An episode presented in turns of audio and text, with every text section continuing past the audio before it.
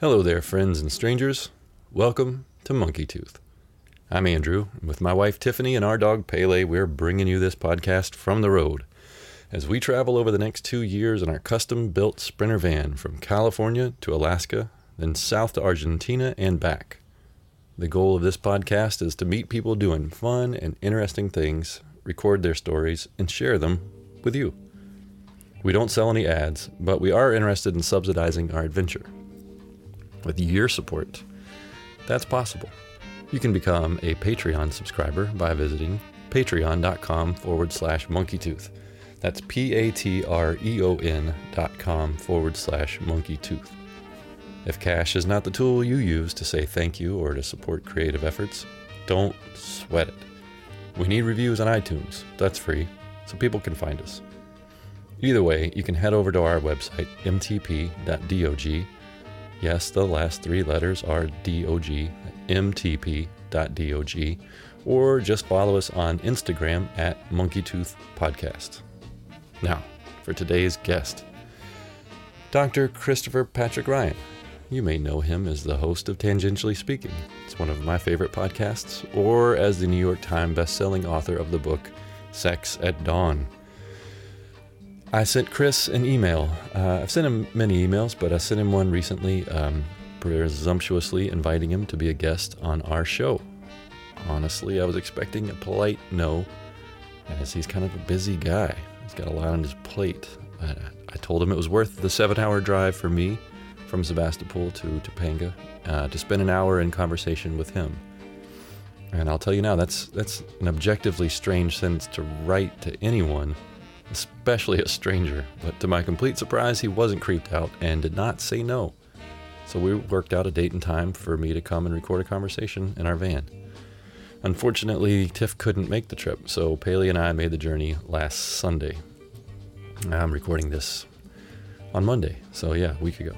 Uh, I'm not going to tell you the whole story here because I want to keep this short and sweet, but I have to say that meeting Chris Ryan, who is an intellectual hero of mine, was a blast.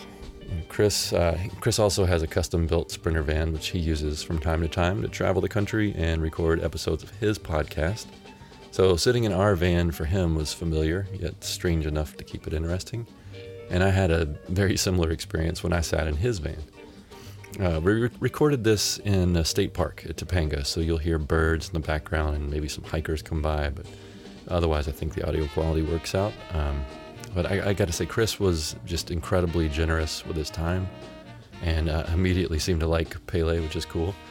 Uh, we had a really wide ranging conversation, which is here in its entirety. And uh, after we finished the podcast, Chris invited me over to his house, showed me his van, uh, let me ride his electric bicycle, which is amazing. Uh, he gave me an espresso, which is a terrible idea, uh, and then invited me to stay for dinner note to self if you're out there, if you ever happen to invite me to have an espresso, make sure that I'm leaving fairly soon after that. But uh, Chris didn't, and then he cooked me an amazing meal. And I'll tell you, Chris Ryan can cook. We sat around and shot the shit for hours, and when I left, I honestly feel like I'd made a new friend. Uh, and he even recorded one of our conversations. I don't know if he'll actually put it on his podcast, but uh, I mean, it was just a it was an honor for me to to see that experience, um, and hopefully it will make me better at doing this. Um, so anyhow, I, am really grateful for the opportunity to, to have been able to interview him for our show, but I'm mostly grateful for the opportunity to have made this kind of connection with someone so fun and interesting and and just a, a cool person. So uh, anyway, if you're interested in reading more about that encounter, you can read all about it on the journals page of our website, mtp.dog. Uh, if you are now ready to hear that conversation with Chris Ryan, you're in luck because that is happening right now.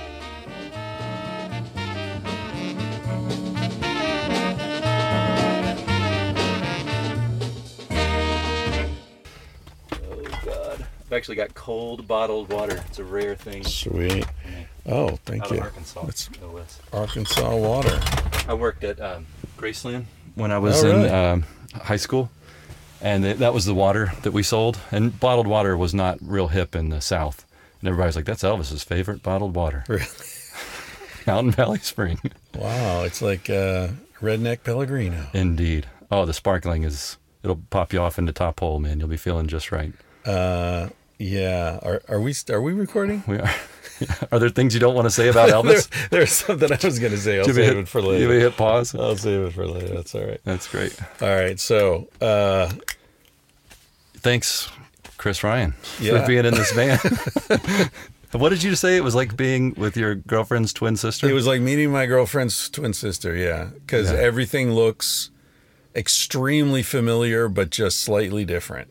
And in this case, my girlfriend's better looking twin sister. I have to say, your van is much slicker than mine. but higher mileage, so better looking but sluttier.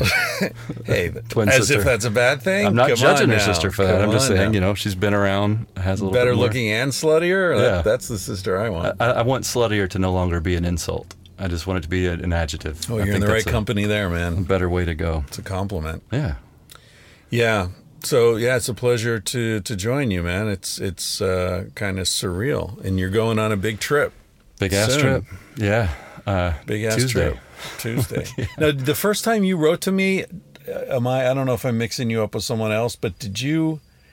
I think I was on the van trip last summer, and you were living in a grain elevator or a windmill or some shit. No, that sounds great though. It wasn't us. That wasn't you. Nope. Somebody from Sebastopol who was living in some. Co- Sounds about right. We did we did offer you a place to park if you needed somewhere to be, but we, Oh, okay. not in a grain elevator. Uh, oh, well, I should put you in touch with that Yeah. other guy from Sebastopol. That sounds interesting. All right, I thought it was you. All right, well, Sebastopol is a great place to live in a non-traditional way.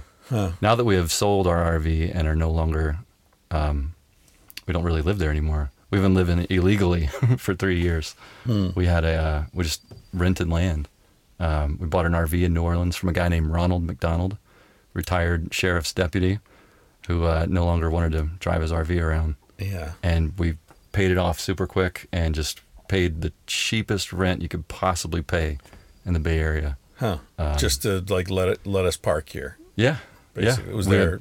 had, uh, you know, water, sewer, electrical, uh, Wi-Fi, even, Oh, and, and parked on their land. Um, make great friends, meet all the neighbors. that's great. We've been so fortunate where we are. I mean, I, I, we've been uh, really, really lucky. So, Yeah. Well, you know, I think about that. I you'll see later when we go to my place. It's uh, it's a great little place, and I have a really you know I rent from a friend, really beautiful woman who's been on the podcast. Actually. Oh, great. Uh, Ginger. She's ninety one, I think. Wow. And worked for NASA. She's an engineer, designed uh, communications module on on uh, Landsat, the first satellite that mapped the surface Yeah. of the Earth. You know anyway, it's great. I love I love being there, but yeah, you get used to being in the van and you start thinking like, why exactly am I paying? You know, and Cassie and I were a month on the road and we are coming back from New Orleans and I said I said, "Okay, Cassie, so what percentage of the clothes that you packed have you used?" And she was like, "Mm, 10% maybe. I said, "Okay, that's about right." I just, first trip I took in the van, it was the same. I Yeah. packed a bunch of shit. I never even opened the backpack. You know, I just like found my shorts and you know Yeah, whatever, and you're then out. just the other stuff I forgot it was there. And the other uh, thing I said to her was, "What, what do we have at home that you've missed?" Nothing. yeah, So why are we paying Hmm. Couple thousand bucks a month for a structure? yeah.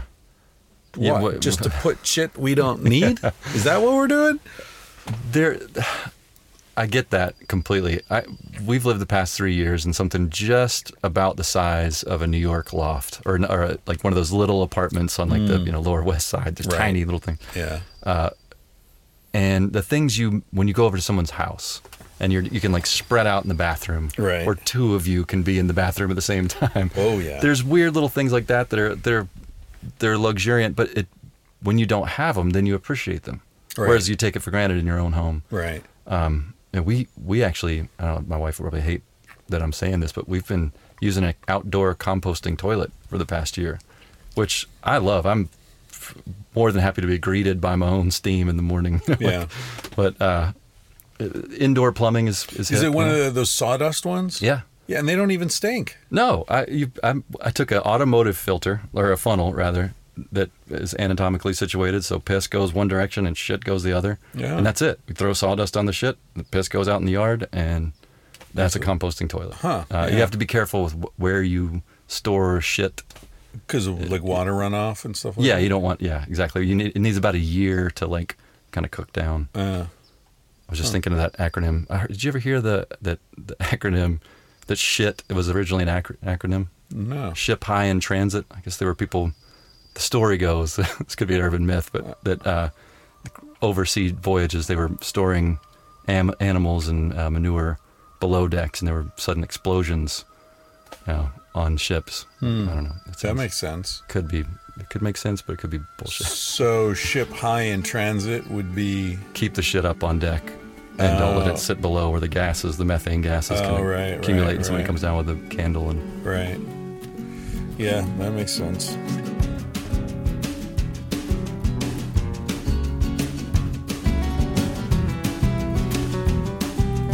Yeah, say it's alright. But I won't forget all the times I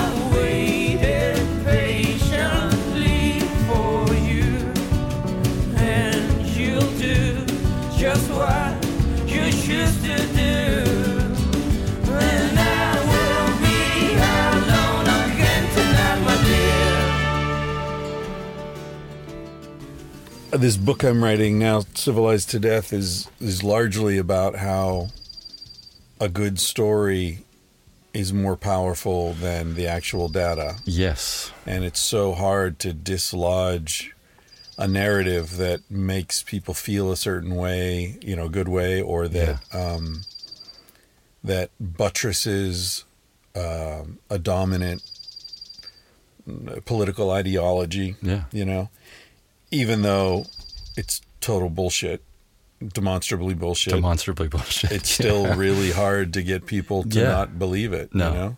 Well, I'm, I'm glad you brought up Civilized to Death. I wanted to, uh, I was going to ask if you wanted to talk about it on the podcast. uh, I happen to be wearing the shirt. Yeah, I'll say that, um, shirt's been a big success. yeah. Don't know how the book's gonna do, but the fucking shirt's a flying off bestseller. the shelf. So, other than like the Bible, I don't know that there's a book I've ever had merch from. You know, so like that you're in good company there, you know. the Bible.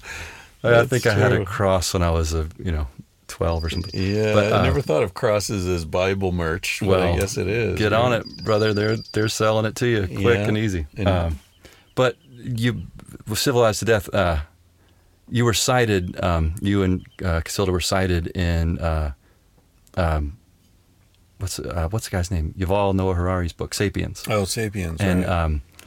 And I, in reading that book, it was so similar to what you've described as uh, or heard you describe in your podcast as the the premise Hmm. for Civilized to Death. There was a lot of that sort of string together narrative um, that we are a product of story. And Yeah. we're, we're only here and we're only believing these things because someone told it to us. We Yeah. believed it, and that's what's kind of bound us together. The power of bullshit uh, and our ability to believe fiction is what separates us from basically everything else, or one of the many things that separates us. Do you?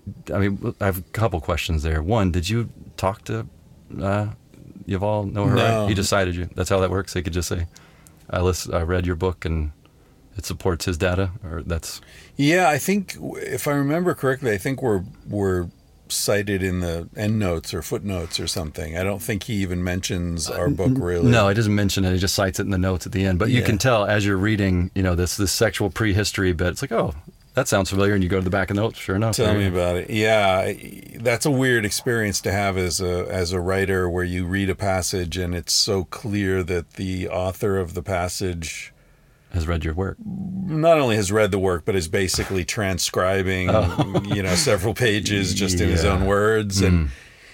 and then doesn't name you in the Oh. text. It's kind of annoying I can imagine. you know and then later it's like oh yeah okay he, he mentions it Yeah, I don't know. That, that that was that particular one was kind of annoying because his publisher was the same publisher that we had. So there's absolutely no way he wasn't totally aware of the yeah, book. Yeah. You know, I'm sure even his editor was like, "Look, you know, we just published this. It's a bestseller. You know, read it to you."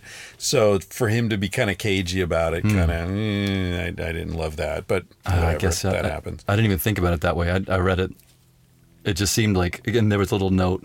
I always go to those though. I'm a nerd. I go to the Right. cite, citations, but Right. I guess he probably should have said thanks. Well, yeah. I mean, I for myself, I, I when I'm You're drawing on someone else's work, I make sure that I say in the text, you know, Sure. as so and so said in their book, blah blah blah. Right. And then I, I don't even need you don't even need to quote. You know, you can still paraphrase, but Sure. at least you're acknowledging where you got that line of argument. right. But anyway, it doesn't matter. No, yeah. I mean, we, everybody does it.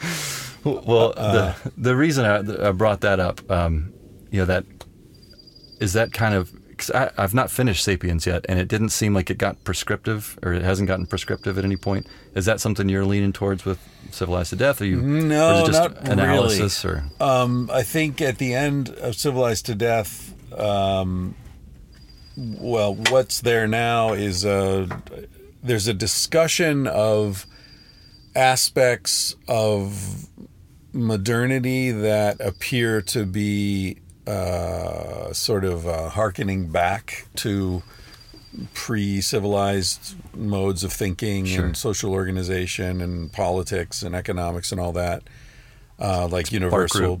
Sorry Spark Group Farm, something like that? yeah, yeah, exactly. Like uh, intentional communities, Yeah. people who are growing their own food, people who are concerned about the the welfare of animals. You know, that they want their eggs free range, and you know they want their beef grass fed, and you know, in open fields, and Right. like starting to sort of think more holistically about being embedded in a, a system and a Mm. cycle of life and all that. Community, all the, the the buzzword of community. Right. We're all looking for it. Yeah, yeah, and and also like you know people are doing what you're doing, like you know living minimally and focusing more on experience rather than income and and uh, you know acquisitive uh, kind of power and so I think there are shifts happening and I try to describe those shifts at the end and you know point to a bunch of them but I don't consider it to be prescriptive Sure. because I always feel uncomfortable suggesting what people should do. I can't enough. figure out what the fuck I should do. Yeah, yeah. But you can highlight here's a path, not the path. That's I yeah. think Here that- are a bunch of paths. Here are here are the way a bunch of people are looking at this and dealing with it. yeah. And in fact, I have a, a follow up to Sex at Dawn that I've I've thought about doing um, because the my editor and the sort of publishing world really wants you to be prescriptive because that's there's money. There's in that. yeah, yeah. People want answers, and Hence all the bullshit stories that are guiding our lives. there you go. Exactly, because the story sells, therefore it's powerful, and it doesn't matter if it's true. right. So you got your whatever, your Atkins diet or your paleo diet or your you know blah blah blah whatever bullshit it is. If it sells and it's a compelling story, then it We're gets powerful. Mm. Um, yeah, or you know, fat causes heart can heart uh, problems, right? Well, turns out that's wrong. That's wrong. But Yeah. it was a good story. It seemed to make sense. You know, Yeah. butter's glo- gloomy and not gloomy. What's the word? Gloppy. Gloppy. That is the scientific. Is is that the scientific the, word? The genus and species. It's an acronym for uh, go last, open. uh, Or please you. Um, what the fuck am I talking about? We're talking about derailing conversations with bullshit. Yeah. No, sorry, you were. Oh, prescriptive Yeah, stuff. yeah. not yeah. So I prefer to just sort of point to viable options rather than be prescriptive. sure. You know, that seems more sort of that. humble and and authentic than Yeah. here's what you need to do. Yeah. I, I I appreciate that. I, people have a hard time with that. Is I, I know you've. Can only imagine how you've had to defend Sex at Dawn, and good luck defending Civilized to Death. Um, to to tell someone that things are there is a gray area between your critique and your observation and reality, and you're not being prescriptive. People can't see that the nuance of not being prescriptive and just uh, highlighting something, just shining a light on it. People can't discern that. They think you're definitely telling people how to be. You're telling people to cheat on their wives, and you're telling people to get rid of their cell phone. You know, you're not doing any of that. Yeah. But the way it's perceived is that. So what? Yeah. I mean, what do you do? You just stay patient, deep breathing. What's your? Yeah, do you- yeah. I try to get aikido with that stuff, Mm, you know, and just stay centered and and uh,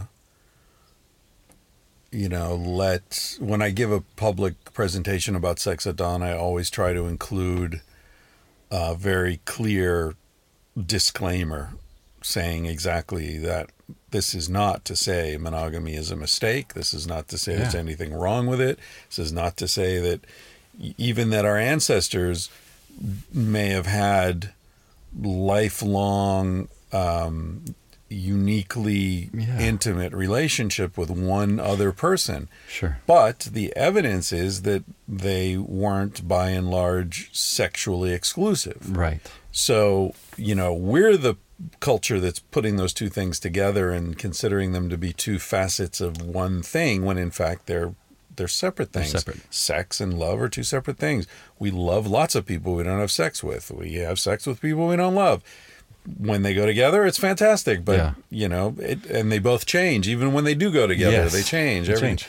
so you know i try to get people to see that sex at dawn isn't about telling people they're doing anything wrong it's about really trying to help people see that to the extent that things aren't working that's not necessarily an indictment of them or their relationship Yeah. and so I really want people to try to see, I, I try to uh, encourage people to read the book not as a criticism of them or the way they're living, but as um, uh, support and, and to help them understand why they might feel restless and, and uncomfortable or dissatisfied, even though they're in a really good relationship Yeah. you know so and as far as like i don't know if you heard i just did a podcast with joe rogan a couple weeks ago and he asked me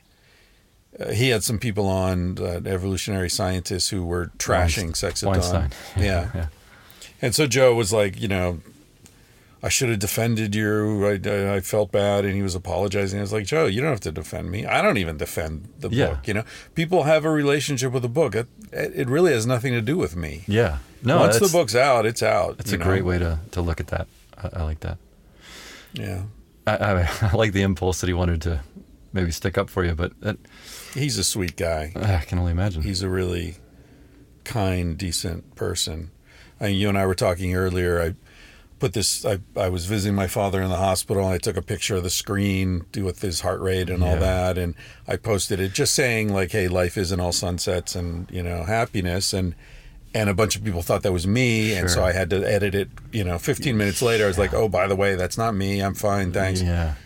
Within that first 15 minutes, I got a text from Joe. Oh, that's cool. Yeah, Looking out for you. That dude's Genuinely, busy. I mean, that dude is really busy, right? He's in Boston recording his Netflix special. Yeah. He's flying back. He's doing a UFC thing, and he, within 15 minutes of me posting that, he's got time to reach Check out you. and see if I'm all right. That's sweet. I mean, Yeah. that's that's the yeah the basis of friendship. That's is a good guy right genuine there. concern for Yeah. yeah. Yeah. So yeah, I, I feel like everyone. I, I think most people who do anything that goes out into public have to wrap their heads around that. That the you put it out there, and then people have a relationship with that thing, and you are apart from it. And it's really like I don't really feel compelled to defend sex at dawn or to Yeah. defend civilized to death. You know, once it's out, fuck it. Yeah. People deal with it the way they deal with it. And they'll be dealing with it maybe if I'm lucky after I'm dead. So I mm-hmm. won't even be here to defend it. Yeah, yeah, and I, I like that. That's often the approach of an artist making a piece of work. You know, putting out a song, putting out a record, making a painting. Right. It's like you're going to interpret this. Here it is. I'll give an art opening. I'll talk about it. But from that point forward, it it's in your hands, and it's a that's a hip way to just sort of Yeah. And you can't like an artist, I'm not saying I'm an artist, but I think what I do has something oh, it's analogous for sure. similar yeah, you can't create for the audience. No. You create because you think it's true or it's beautiful or it comes out of you somehow. You sell to an audience. Well, you know, that's that's your publisher's yeah. job. You well, create yeah, it is, and and the pub and that's the publisher decides if this is sellable or not, Mm-hmm. and that's what they're gonna support. But I I kind of feel like it's uh it's nice to be able to create things that you don't need to worry about selling. Yeah. Maybe people buy them, you know, but um, I that's why I don't do advertising on the podcast you Yeah. know, because I don't want to be thinking about, you know, am I going to say something that's going to offend Squarespace, you know, or or whomever is giving me money this month? Yeah. I, I don't, I don't like thinking that way. Yeah.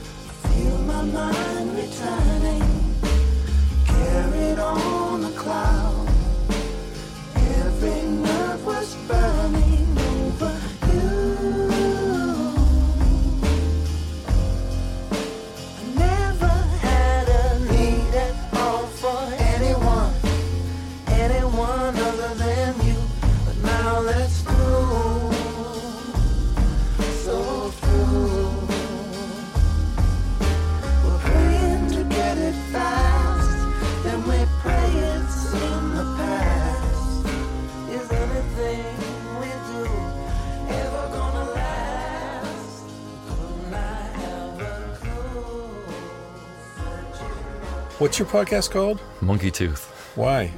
Oh, uh, so boy, it's a long story. It's kind of a nod to the uh, the Scopes trial. You know, the um, it's not a monkey on our uh, our logo. It's a chimp. Oh You yeah, know. and you've got these.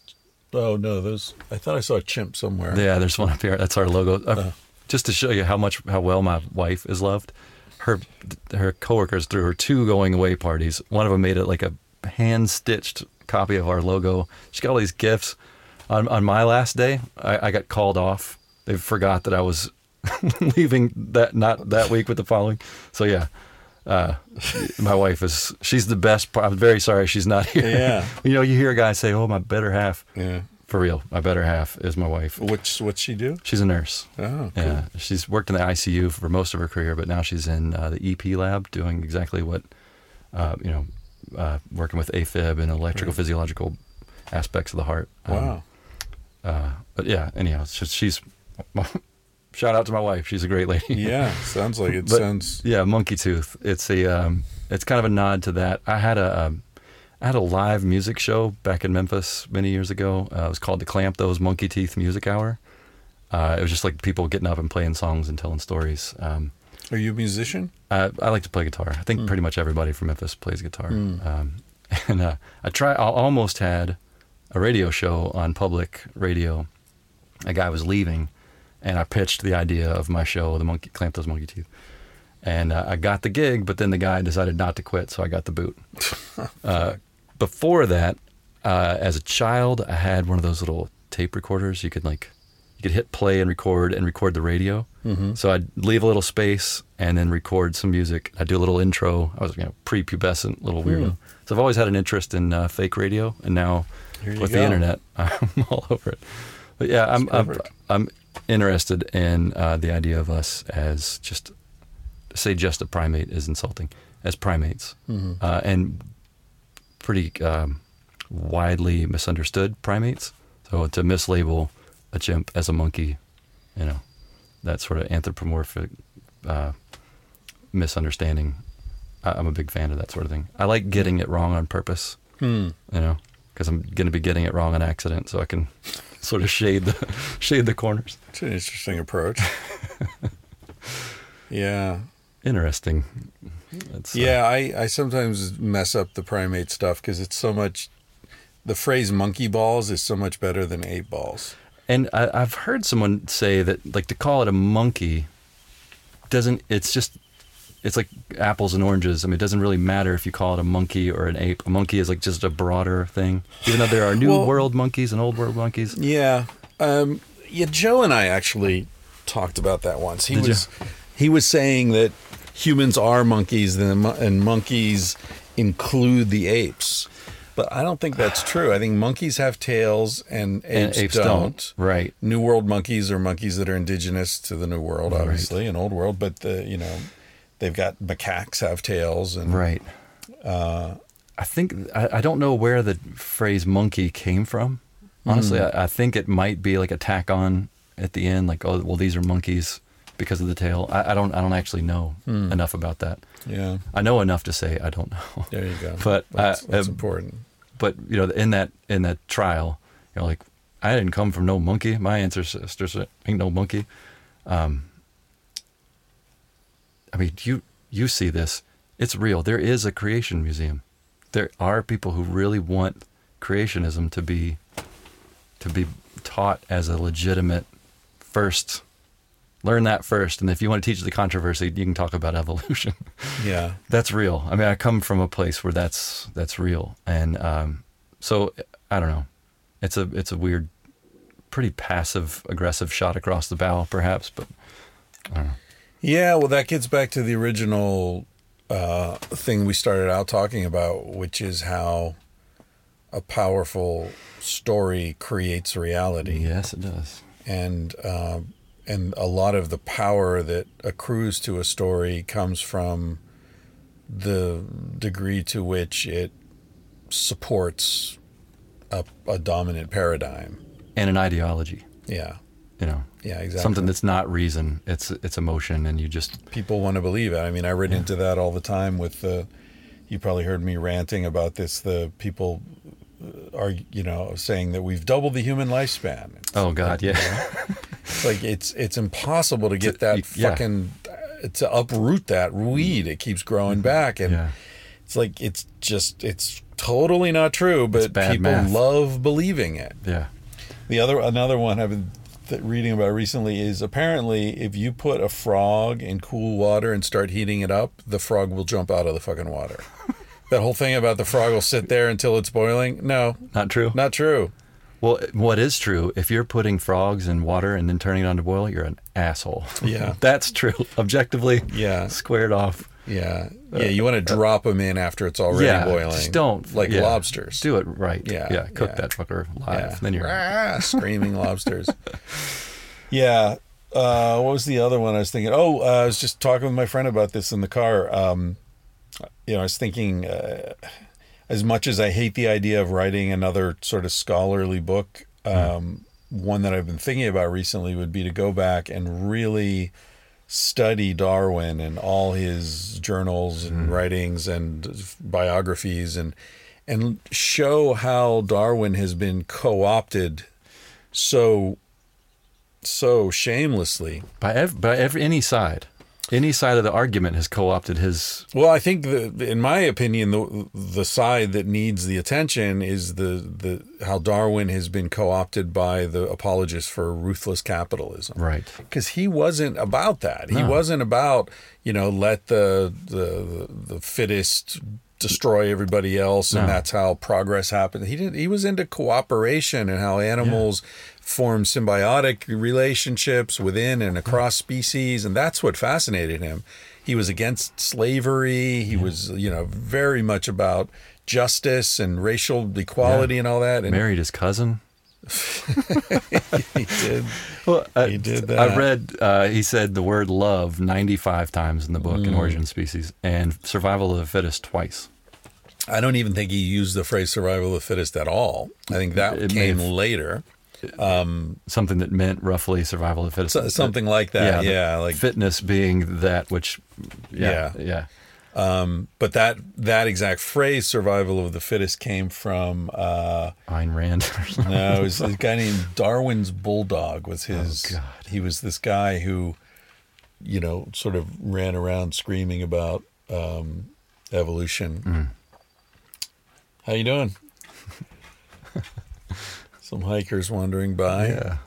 I Let's love that. a little ambiance. I love that. It's one of my favorite things. yeah. So uh, yeah, uh, that's I think. So even when you have a narrative like you know what Darwin actually wrote and thought, that narrative gets repurposed to Yeah. to buttress the dominant views. Speaking of, I mean, there, there's so many things that I would want to ask you about, but uh, you are the first person that I've ever met who's actually been in the caves in Lascaux. Yeah. Um, you're also the first person I know that's been on the set of porno. I'm considerably more interested in Lascaux, but that I'm not asking you about porno. I just, you know, thought I'd bring up for my mom if she's listening. okay. Yeah, I'm bringing up a more cerebral question, not just talking We're not about talking about porn, mom. not talking about porn mom.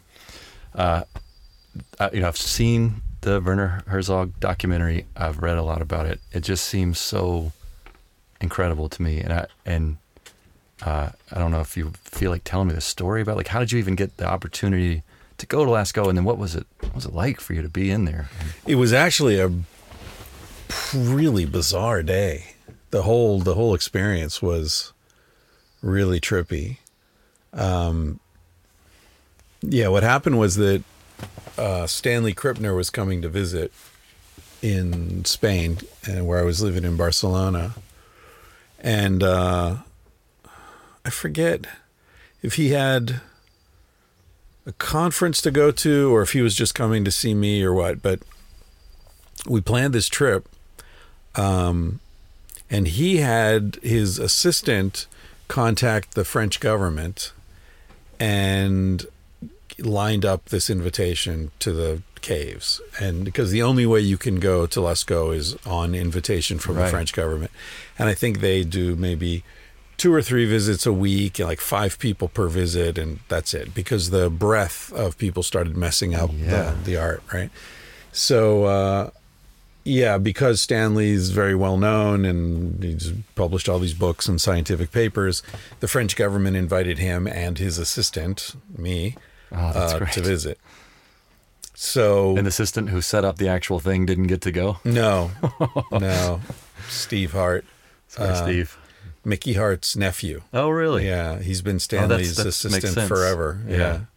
I think he might live in Sebastopol or somewhere. I think he does. Or Occidental. Yeah. Yeah. Yeah. Sorry. Anyway, so Steve Steve lined it up and uh so this was when I had just moved into the model mansion. And um so Stanley, I, I set him up in my little studio apartment, and then I went and slept uh, with a, at a friend's place, and I'd rented a car, and I was so fucking excited, man. I couldn't sleep all night. I was just Yeah. lying in bed, like waiting. It's like, oh, now it's three hours till we go, and four, and because Stanley doesn't drive, so I'm gonna drive to Central France. Now this is before GPS and phones and all that shit. So I looked on the map and I figured, eh, maybe six hours. I'm not sure. Yeah. Um, and the appointment was at I think 3 p.m. We had to be there.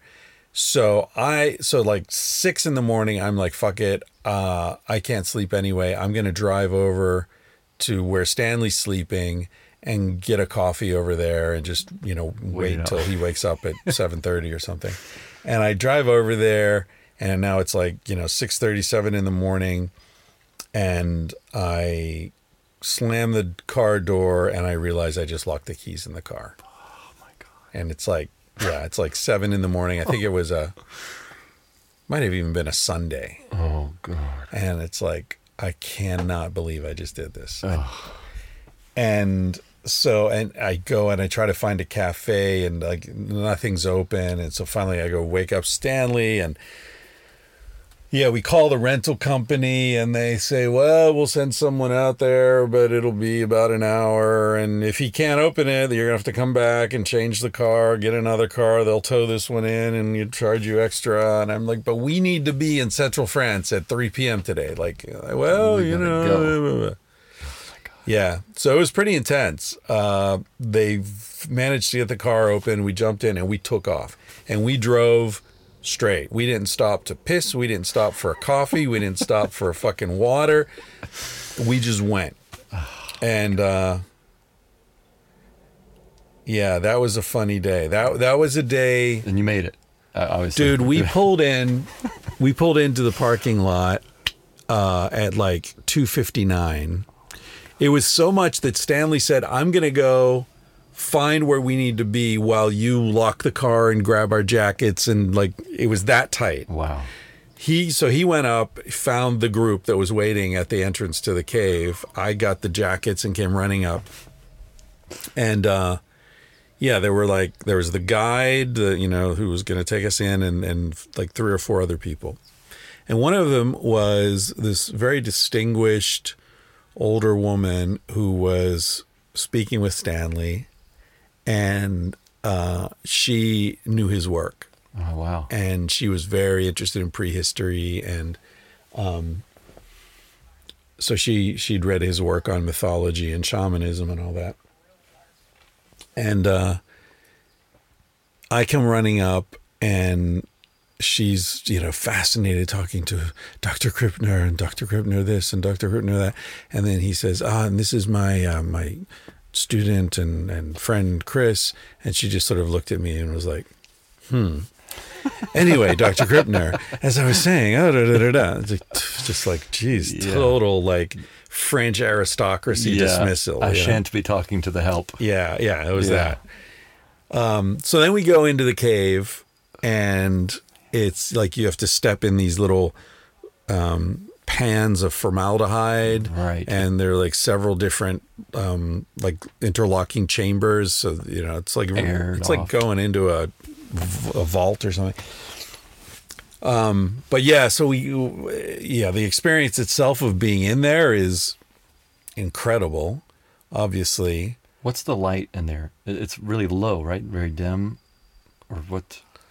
Yeah, I think I mean they have electric lighting, um, and I think it was like pretty golden, you know, not fluorescent Mm. Like or an anything. amber, warm white Yeah. type of thing. Yeah. Yeah, and then the the guide, if I remember correctly, he also had like a handheld, like a laser, so he would point things out and Right. show you the shapes, and you know that. Um. Yeah, it's incredible. Um, but I, but I've been to a lot of um, prehistoric cave art in the Pyrenees, Yeah. and and Lascaux is particularly you know they say it's the Sistine Chapel of prehistoric cave art. It's it's amazing, but there are other caves that are open to the public still that, for my money, are Just as cool. yeah, Wow. I, I mean incredible. There's one called La Moneda in Spain. I think it's in Asturias, um, where you there are all these handprints on the wall, Where where, the reverse, you know, where they they blew the ochre Yeah. and then they took the hand away, so it's a negative Like image. Yeah. And you stand as close as I am to you to these images, and they're forty thousand years old. Forty thousand. Yeah, I think Lascaux is like 24 20, to 26 or something. Um, but these are like much older. Whoa. And there's something to me. I mean, the art is great, but seeing the person's hand right there, Yeah. it's just so immediate. yeah. And you could see one of them, they had a broken pinky finger. So it's like crooked. Yeah, it's kind of twisted in, Wow. and you could see it repeated in different places. So that's the same person. And then down at the bottom, you see all these little hands, Oh, the children. Man. So, Wow. Yeah, I mean, and this is open to the public. Anyone can go. It's like five bucks or something. It's like no big deal, right? Wow. Um, and to me, that felt uh, j- just as powerful, if not more so. Yeah. Um, But then, so leaving Lascaux, by the time we come out, this French woman had sort of warmed to me a little bit. and she said, uh, So, where are you guys staying tonight? And we said, Well, we don't know. We, we just like just made it. We had a bit of a, you know, mess on the way. And, and she said, Well, I have a little house near here. Uh, I have a spare room if you'd like to stay at my place. And we're like, Well, it's very nice of you. And, um, so Stanley said, Well, yeah, why don't we just, yeah, that'd be Yeah. great. So um, we're driving, we're following her, and Stanley and I are like, okay, listen, if if this isn't comfortable, if it's weird, if whatever, like we worked out our excuses, Yeah. what we are gonna say, how we were gonna get out of it. We roll, come up this thing, pull through a gate, go down this driveway. Her little house, her little country house, is a chateau. Oh my god! It's probably 25 bedrooms. Oh my God. There's a herd of horses in the front yard, just, you know, walking through the yard, right? Not not in a corral even, just Right, like just strolling about the grounds. it's like a fucking movie or something. We go in there, and she's got a woman there who's working in the kitchen, and uh, I mean, the, the fireplace was the size of this van. It is the fireplace you walk into the- yeah. the fire. You make Yeah. the fire on the floor, you Yeah. know, and it's like that. And the woman was like, "Well, listen, I I am having dinner tonight with." um you know the the wife of the prime minister and the blah blah blah. She's some fucking super Yeah. rich, and her husband was was British, and I don't I don't remember who she what her name was or anything. Um, but she was like, "Oh, you wouldn't like these people; they're very boring." Um, but I'll, you know, I have Maria make you a dinner, and I've taken, you know, I've uh, taken the liberty of inviting uh, my Maurice to come over and speak with you. Maurice is the world's foremost expert on Lascaux, and he designed the. Uh, the museum of Lascaux. There's a There's a an exact replica, right? replica, and so this guy, I think his name was Maurice, did that. oh wow. And so he came, he was like, "Oh, yes, I'd be honored." So he comes ah. over and you know makes himself available to us How for a couple cool. hours. Yeah, it's fucking. That's travel oh, with Stanley, man. It's pretty What cool. a special guy that must be to hang around. I can't. I mean, so he's been your friend how long? 20, 30 years? Something like that?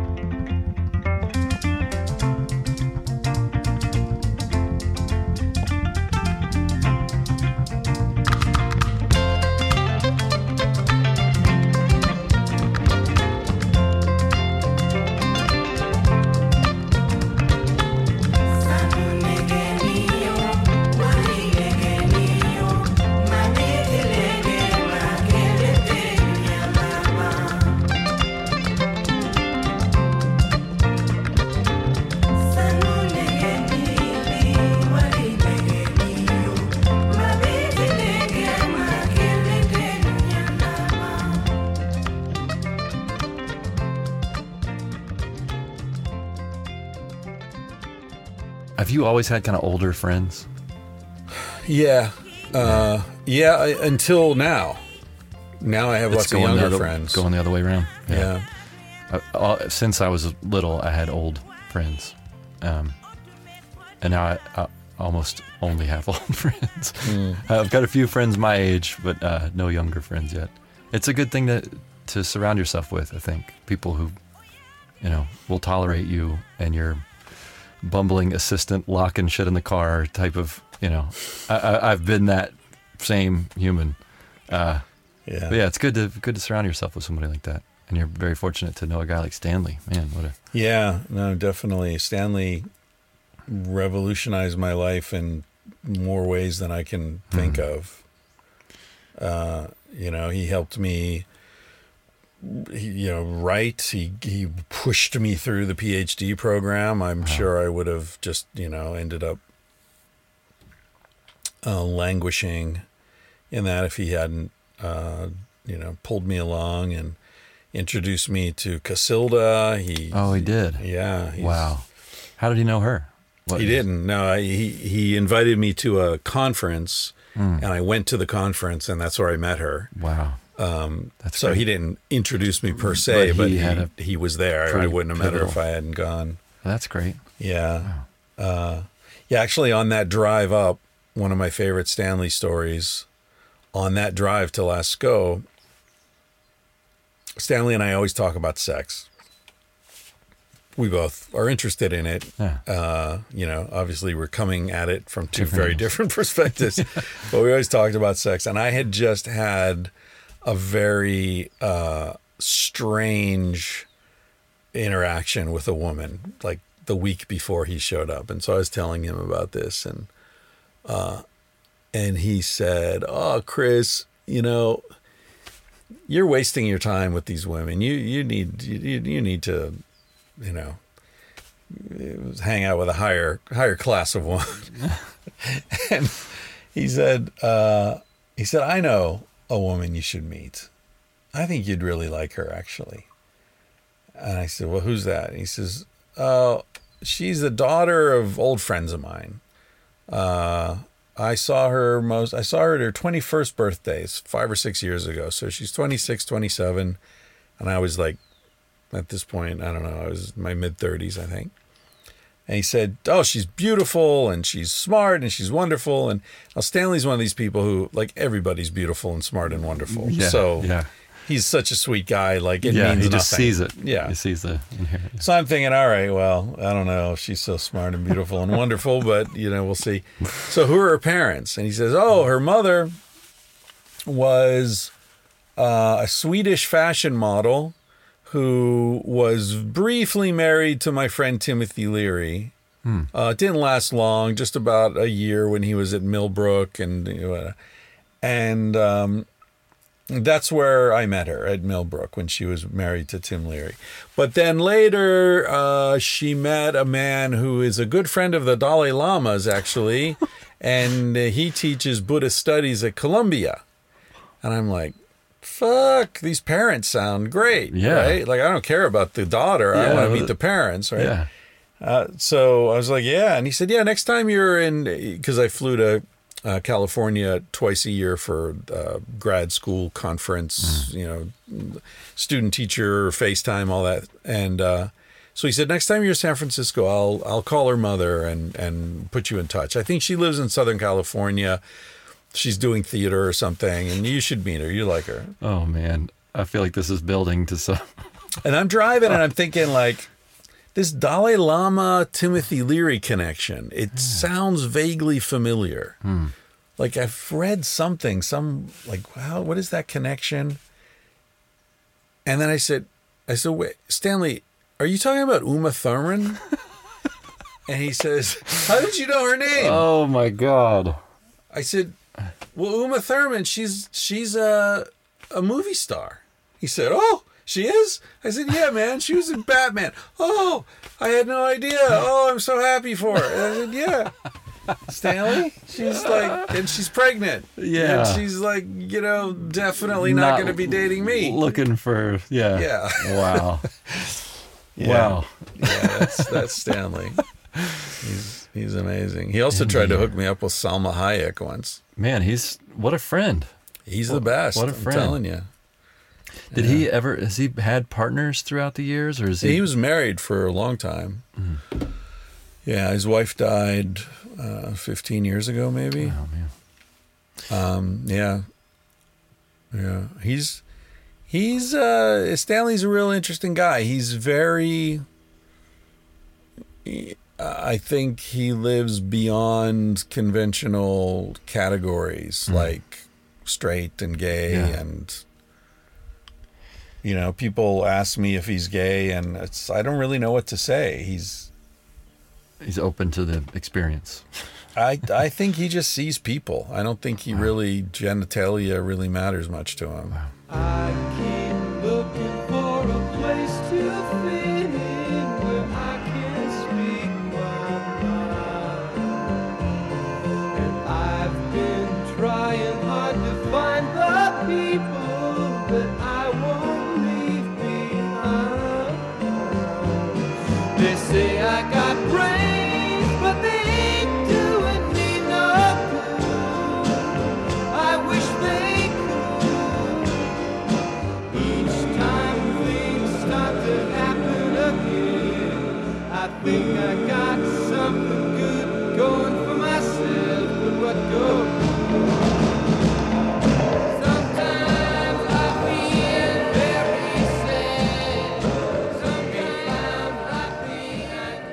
got a childlike quality, not childish because that's got a pejorative, but childlike in that he's just got this joy Yeah. about him Yeah. that seems to that everything is a curiosity worth taking a peek at. You know, Yeah. I, I don't know. I'm, I can only imagine having a friend like that would be invaluable whether or not he introduced you to Uma Thurman or Salma Hayek. Yeah, he's he's he's uh, yeah. I don't know how to even really describe him, but he he is the most open-minded person I probably will ever know. You know, he's you know he's the he's the bridge between the skeptical community and Yes. the the you know the psychics and the My neighbors in Sebastopol. neighbors. Yeah, Okay. you know, I mean, right. So he's Yeah. he's the guy that both sides will respect and respect him because Yeah. he doesn't come at it with any presuppositions. He just sees what's there Yeah. and he's not judgmental, he's not unkind, he's you know, and even like he's debunked a bunch of um psychics and you know people who run seances and you know I mean, he used to go on like the Johnny Carson show with the you know the amazing Kreskin and and you know he'd be the scientific um, eye on the yeah, but the thing is, like, you know, Stanley has, he's so nuanced in things because, for example, we talk about psychics sometimes, and and he makes the point that just because you catch somebody faking it, it doesn't mean they don't actually have amazing capacities. What it means is that you know, someone might have an amazing ability to look into the future or read someone's mind or whatever it is, and it comes when it comes. Sure. And then they develop a reputation as like, oh my God, this person has these amazing powers, and people have all these expectations, and that, but you don't control when it comes. It's like you're, you know, an athlete being in the zone or a musician who like really in a state of flow. It's really hard to Yeah. to to um you can't force it. No, a woman's intuition. You know, Yeah. that's a or or intuition in general. You, I've known, particularly in the South, women who are just they know when you're lying, they know when you're, you know, whatever it is. Hate but that. but they but they've got that they they build up a persona around that like I got you, I can you know I know, and they're not always 100 percent right. Right. You know, and Right. they're trying, I think, to to to feed that narrative Right, of yeah. oh I've got that I got that gift, sweetie. Right. So it can be ego. Like, Yeah. you know, I I but it doesn't discount. I get to your point. Right. Yeah. But then some sometimes it's true. So they learn to do tricks Hmm. to sort of compensate for the fact that they can't control. Yeah. So even when he catches someone doing some bullshit, he still gives them the benefit of the, the doubt, doubt, that yeah. you know. And he's seen things. He's seen things um and and you know verified them scientifically that are truly unbelievable yeah. And uh, for which there's no explanation. So he would probably never refer to himself as a shaman. He No. would never. But that the role that it seems like he's had in your life has got that kind of uh, bent to it. That he's had a nearly shamanic role in your life. I mean, it sounds real. yeah, well, in my life and in, in many other people's lives, Right. Yeah. You know, he's and he's been very close friends with um, a couple of uh, curanderos or shamans. One named Rolling Thunder, Yeah. who hung out with the Grateful Dead and was pretty well known in the late '60s, early '70s. And now Rolling Thunder's grandson is a very good friend of Stanley's. That's great. And they wrote a book together. Oh, really? Yeah, Sidian is his name. Yeah, he brought him to Barcelona once. A buddy of mine gave him a tattoo right on his chest, on his heart. Wow. My buddy Voodoo. Yeah. Wow. Yeah, yeah. He's yeah, Stanley's Stanley's a crazy, amazing guy.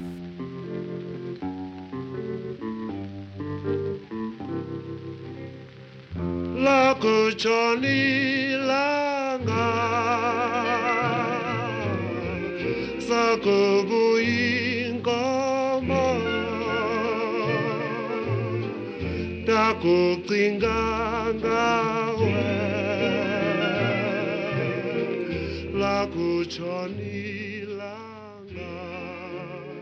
This is going to take a second to lay all this out, but yeah. you know, I heard you the other day talking, um, introducing a podcast, and you were addressing YouTube comments, which I cannot even imagine the drivel and why. I, I got why you said you did it. You know, it's like an exercise to expose yourself to that shit. almost like inoculating yourself against the flu Yeah. virus by taking a little bit of it in. I guess. I yeah, know. I mean, I think I said it was like uh, the the psychological equivalent of a cold shower. Yeah. a cold shower that's just been like cooled off urine, basically. If Someone put urine in Cold the piss fridge. shower. Yeah. Yeah. So you're exposed to um, an enormous amount of people. I don't know what your listenership is, but I imagine it's pretty substantial. And the range of people, I imagine it's a lot of really cool people and a lot of just the the kind of people who will write a YouTube comment that's d- derisive and mean and, and shitty. I, I'm, I'm- I guess I'm happy that they're exposing themselves to better ideas. That the people who would take the time to write, "Fuck this guy and his fake story" or whatever the thing was with the that you killed a bunny and somebody was shitting on you for that. But yeah, yeah, like I made that up. Yeah. it li- makes me look so cool. so hip, yeah. Wandering around the neighborhood in a fucking purple towel loincloth, killing rabbits. Yeah. cool kid, man. Yeah. yeah. So how? What I what I, my question is, I guess, um, this audience and these young people who are set adrift with buds in their ears, listening to you, looking for whatever it is, something to shit on, to learn something. You know, you've been out and actually met people. You've got friends like Stanley, and uh, and I imagine many other influences in your life who've made you the person you are, and the kind of person that assholes and geniuses alike want to hear speak. Um, do you have any kind of, this is, I know you didn't want to be pres- prescriptive in your book, but have you got any kind of, uh, I don't know, advice for these people? Like if you were to sit down with a kid who wrote whatever he wrote about your thing, like what would you say? Yeah, I mean, first of all, I, I would differentiate between people who listen to my podcast and then the, the YouTube comments are when I'm on Rogan's show, Okay. right? So A whole different type Because I don't even my podcast doesn't even go on YouTube. Yeah, I, don't even. yeah. I, I guess I point? should, but I who, who knows. Uh, so it's y- you know what I find amusing is that Rogan's audience you know is so diverse because it's got the UFC thing, he's got the stand-up comic thing, he's got the Fear Factor thing, he's got the you know intellectuals he's you know the the drug thing like he's there Mm-hmm. Yeah. all these different worlds sort of meet in a nexus in Joe Rogan's studio um and so there are going to be a sizable number of that a sizable proportion of that audience who's not going to like whatever Right. right Yeah. you know if you have- Another scientist. yeah, another bro. fucking scientist Yeah. or another fucking fight podcast, you know, Right, or sure. uh, oh, more comedians, really, you know. It's like this there's always going to be someone who's Yeah. bitching about something. Yeah. So, um yeah, so but my podcast and this is I, I said this to Joe, it's like because I'm more sort of um I'm not as diverse as he is. the people who listen to my podcast are fucking great. I have yet to meet someone through the podcast who I didn't genuinely like.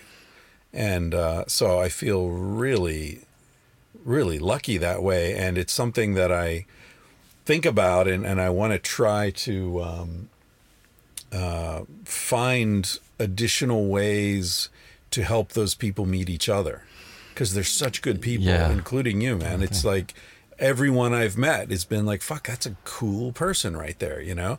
And so, uh, you know, I'm thinking maybe when I finish this book and I have more time, like maybe I'll do when I'm cruising around in the van, I'll do more meetups and Yeah. like, you know, okay, in March 15th, we're going to be Like in you know, Yosemite or something, you know, Yeah. come on out. And, Yeah. You know, not to make money or anything, just to help people meet each other Yeah. um, because they, they really are good people. And um,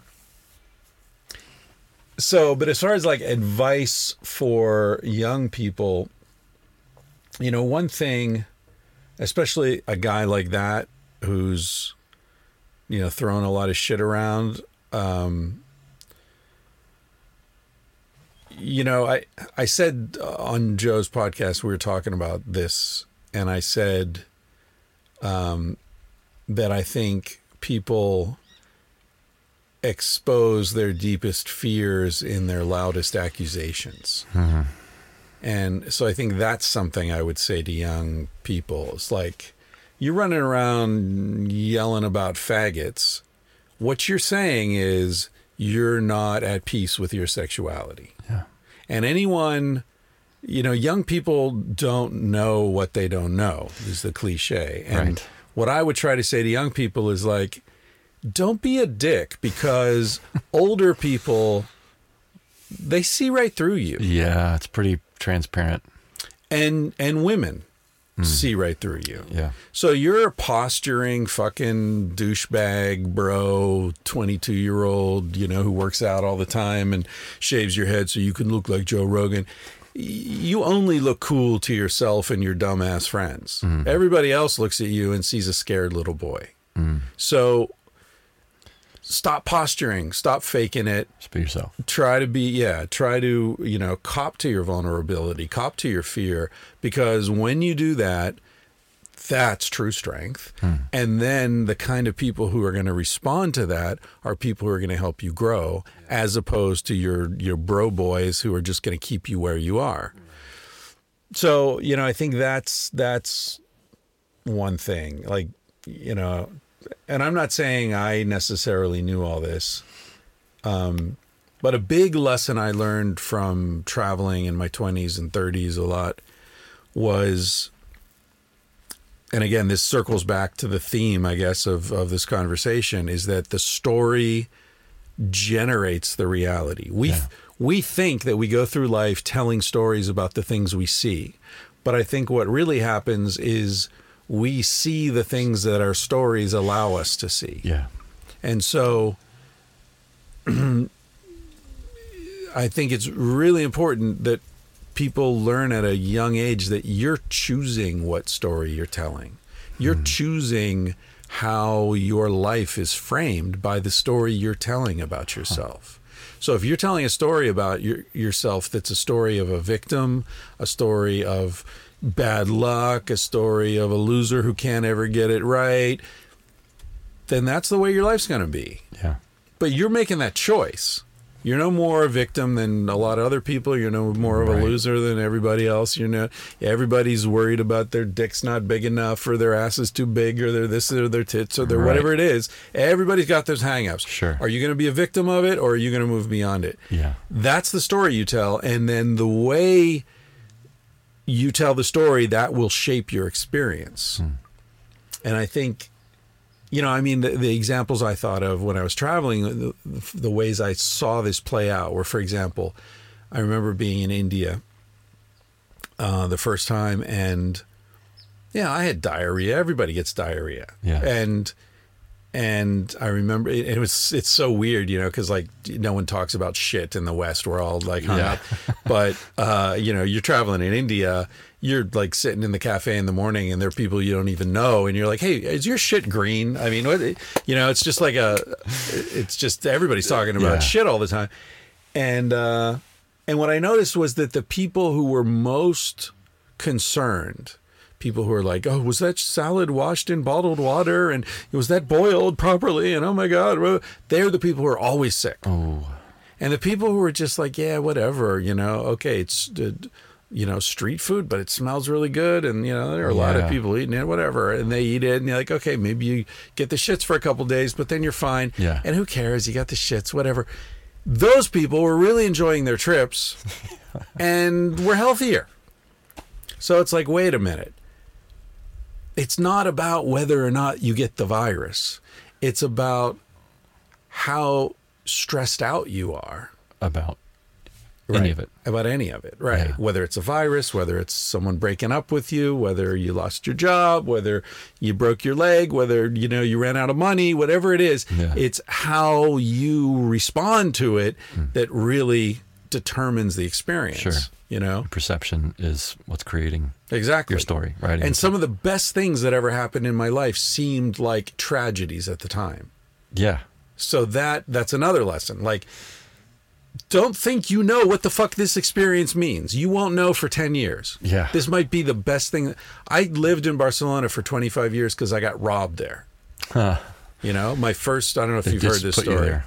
Yeah, I I was in Barcelona, I was on my way somewhere else. I got robbed.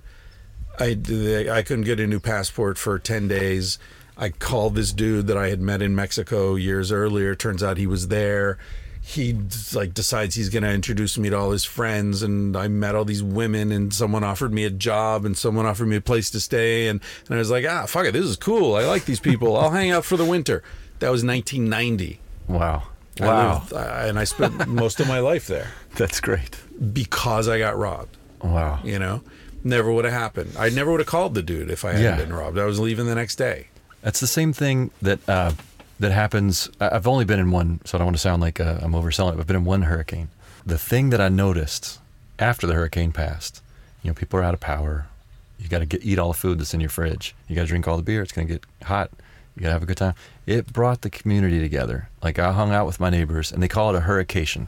And if you survive and you're in it and you're all right, I mean, look, Katrina, this experience they have, I'm sure the the tightness and the closeness that they came through with that amount of tragedy had to be even greater. Yeah. And I'm sure they'll always look at the tragedy of Katrina, but they'll look back and see, man, I fell in love with my neighbor. I Yeah. love my neighbor. Yeah. I became friends with that person in a way that I would not have if shit was hunky dory the whole time.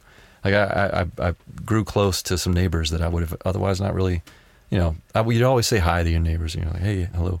But to really spend time with them like that, and when you're all vulnerable, eh, no one's got power. Everybody's hot. Everybody's having Lots to of cook. beer. Everybody's having drunk. a roast off. You know, you're cooking all the meat. you're having a party. Yeah. And they, that's that's the way that New Orleans, in particular, deals with a lot of things. That, Yeah. that culture of celebration. Um, but I, I, I like that point that it, it it's not necessarily your your good times that are your best times. You know, one of the sections of Civilized to Death that I'm most excited about sharing with people is um, about the way human beings behave in disasters. Yeah. Because a the- culture of it. Yeah, the story that we're all told is when civilization is, you know, breaks down, just raping and pillaging, and it's, you know, Mad Max shit. But in fact, when soci- they're called disaster sociologists, they study specifically how people behave in hurricanes and earthquakes and war. Um, not the soldiers, but the refugees Right. and the people left behind, floods, all that stuff what they find is exactly what you describe that there's a sense of community and and interdependence and p- taking care of each other that is uh, way beyond what happens in normal life. And there's a great quote that I found from this guy who was sort of the the the founder of disaster sociology. And he said that at the end of his career, you know, 50 years of studying this stuff, what he determined was that uh, people who survive these disasters look back on this time as the best best days of their lives. I, I believe it. They feel like they had the most sense of community and meaning, and hmm. they felt important and useful and all that. He, and he says, disasters aren't the problem. Daily life is the true disaster.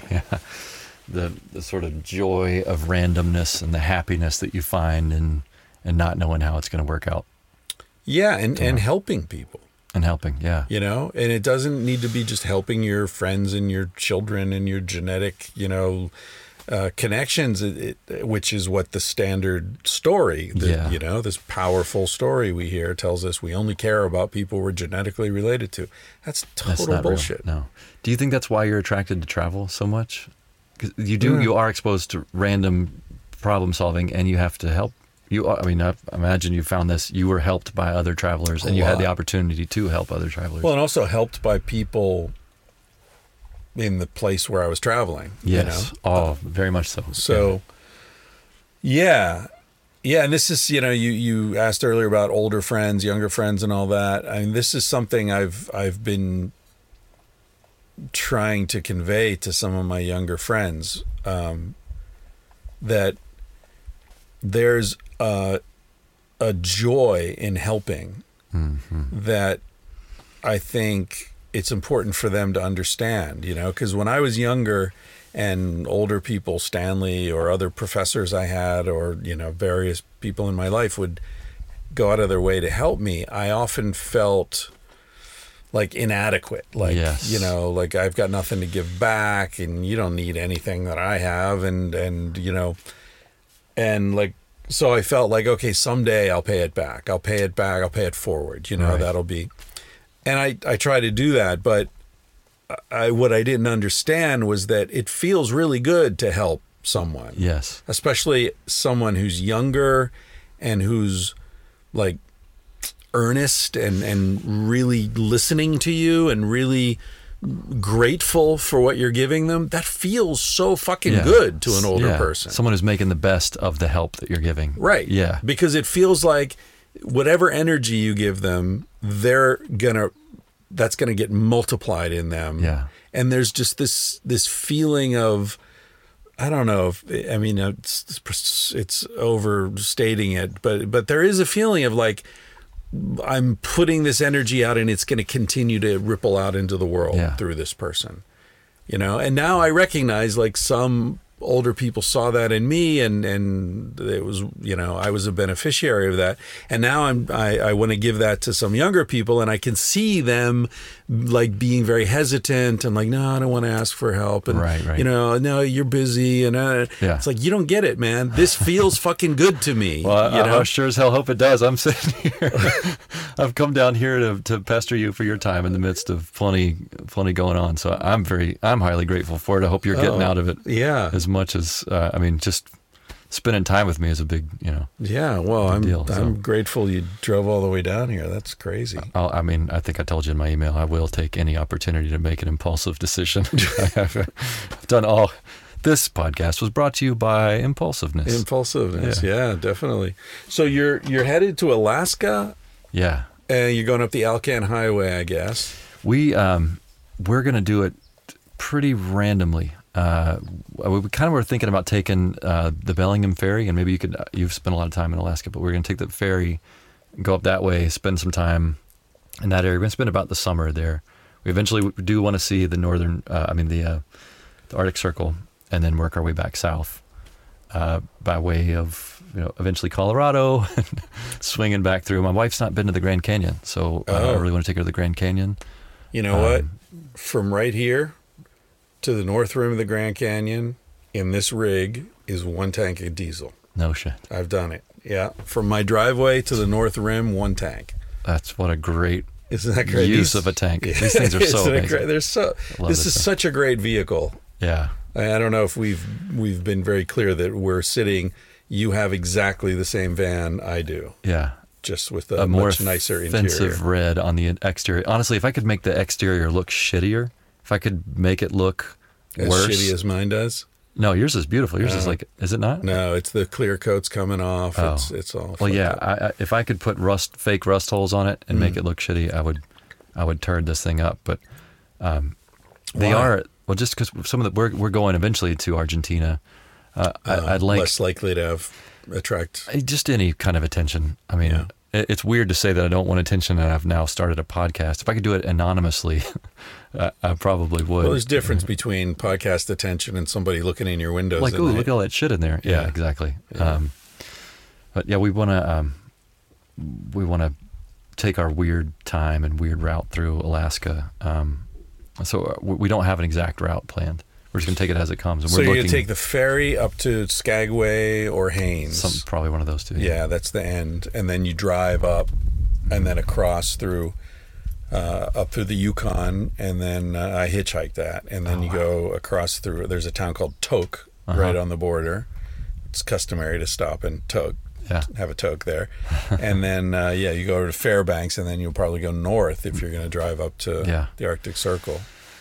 Yeah, I never went north of Fairbanks. I just I, I didn't have a vehicle. I went down. And you were working, right? Weren't you catching Yeah. fish? Yeah, I, I, the first year I was gutting fish in a cannery Wow. in Kenai, and then the second year I I'd worked in the cannery for a week or two, and then I um, heard that there was a opening on a boat down in Seward, and I went down there and I quit the job in the cannery and I hitched down to Seward, and the job was gone. By the time long got there. gone before I got there, but I was sitting on the dock, and I was just sitting there and I, I heard these people yelling. There's all this yelling coming from one of the boats. And I saw this guy just like, fuck you, yeah, fuck you. And, and just this guy walks off with a backpack and it's like, yeah. Job opening. Well, job opening, yeah. So I just sat there for a while, and then this kid came out, this like sixteen year old kid, and uh, I said, "Looks like sounded like some drama going on on your boat," and he's like, "Yeah, my dad just fired the deckhand." I was like, "Oh, I'm a deckhand." I wasn't. I didn't even know what a deckhand was, and. uh yeah, the kid and I talked for a while, and then the kid went and talked to his dad, and his dad's like, "Can you leave tonight?" I was like, "Yeah." He's like, "Yeah." You, you get seasick? I was like, "No." You worked on a boat before? Yeah, like a fucking canoe. Right. But um, yeah, so he hired me. That's great. How, how many jobs have you had? I don't know. I, I don't. Dozens. Some sometime I'd like to like put together a CV to see how ridiculous it would Yes. be. You know, because like jobs, like the last time I had a job where I like had a paycheck was the Mm-hmm. In the nineties. Yeah, I've, I've had too many, yeah, too many occupations. I know the feeling. yeah. I'm, no, I'm basically unemployable at this point. I, I yeah, yeah. I can't imagine like if I had to like go and be a normal person and apply for a job. Jesus. I, I don't know, the, and I'm not advocating this to anyone, but I, I just have never been good at doing things I don't want to do. yeah, You know, yeah, J- going back to classes in school, I'd I'd be the best student in a class if I liked the teacher and Right. liked the, and if I didn't like it, I'd flunk out Yeah. and just be like a total dipshit. And I'm not saying it's I'm not saying it's it's a great way to live life because you know, for example, I never learned to play a musical instrument Hmm. because it was too boring. It's like you know, oh, my that period of fingers hurt you, yeah, you know yeah the the getting over that that Yeah. hump you know i never got over the hump because i just had no discipline and and i regret that. It's one of the only regrets i have in life but it's a significant regret. There is time. there's well maybe. You never know how much time there is but Well, yeah, Yeah. true. Hence the reason I think we both do the sort of weird shit that we do. yeah well that's it. You never know. Convinced of yeah um you know and i'm 56 years old. I got no retirement account. I got no social security. I got you know yeah, so it's it's definitely not i'm not painting myself as having figured out the best way to live but no, i'm happy. And i've got great friends and you know a juicy life and a lot of freedom. And to me those are the things that are important. Yeah, so you know for other people that that would be really uncomfortable. Yeah, But terrifying. obviously for you Yeah. those are the same sort of things that work for you. And yeah, and also, you know, it's cool. My wife's a doctor. She's not working these days, but um, you know, when we got together, that was sort of the thing. It's like, okay, you you got the steady job. You're the you know person who goes in and. The breadwinner. You got the good Yeah. credit, and you know, Yeah. get the mortgage, and you know, like Yeah. you'll be our conduit to like dealing with that Yes. kind of conventional reality, and I'll be the guy who takes the long shots. I'll be the idea guy. I work in concepts, baby. and uh, and she was cool with that, and she was like, "Yeah, all right, you know, yeah, you know, eventually maybe something will pay off." Mm-hmm. And you know, because I had some business ideas and some, you know, yeah, first thing I did fucking paid off, and now she's taking it easy, and I'm, you know, great. running my little media empire. yeah. I love it, man. I love it. it backfired love on it. me. Yeah, I, I um, how are we doing on time, man? We've been in here. It's like four fifteen. Are Yeah, you, I should probably. Uh, you got a life to live. I gotta, gotta go do the dishes.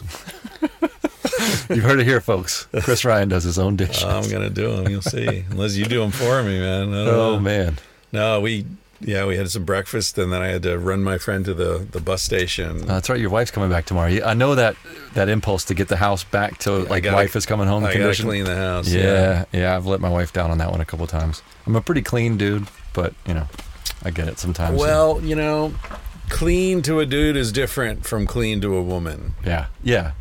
If something's not in the right place, it's like, ah, this place is a wreck. It's like everything's clean. I've wiped it down. So there's some shit sitting over there. Yeah, yeah, whatever. Well, Uh, uh, Chris, man, thank you. Yeah. So generous. good luck with the podcast. Thank you, man. Thank you. Monkey Tooth Podcast, folks. right. Check it out. Yeah. Tangentially speaking, if you haven't already, go on and get it. What what episode are you up to? Uh, oh, so this is going to come out on my birthday. I'm going to put this episode out on my birthday, May the 1st. Hmm. Oh, uh, I think it's going to be uh, number nine or 10, something Oh, like that. good. Yeah. Early days. The salad days. I'm Early have to- days, man. I'm up to three oh, man. three fourteen, I think. I just put up, maybe something like that. Well, if uh, I don't know if any of your listeners are going to be checking this out, but if you know of anybody who's an interesting, fun, our whole premise is we're looking for people doing fun and interesting things. Hmm. So if you know anybody on our route who's doing fun and interesting things, drop us a line. mtp.dog. All right. Contact us. I'll- yeah, I'll, I'll make an announcement on the Oh. on my. Amazing, amazing. But uh, man, thank you for your time. My pleasure. Hello, my love. I heard a kiss from you. Red magic satin playing near two. All through the morning rain I gave. The sun doesn't shine. Rainbows and waterfalls run through my mind. Hello, Tiffany here, saying thank you so much for joining us and listening in at the Monkey Tooth Podcast. We hope you do enjoy the show. If you do, please leave us a review at iTunes. It helps people find us so they can enjoy our show as well. You can also follow us and our adventures on our Instagram and Facebook page. It's Monkey Tooth Podcast. And if you want to go the extra mile and hand us a little dough, little cash, you can go to Patreon and support us for a little as a dollar a month and we will send you out a little treat as a thank you for supporting us. Thanks for listening. Love you guys. Bye bye. Fly,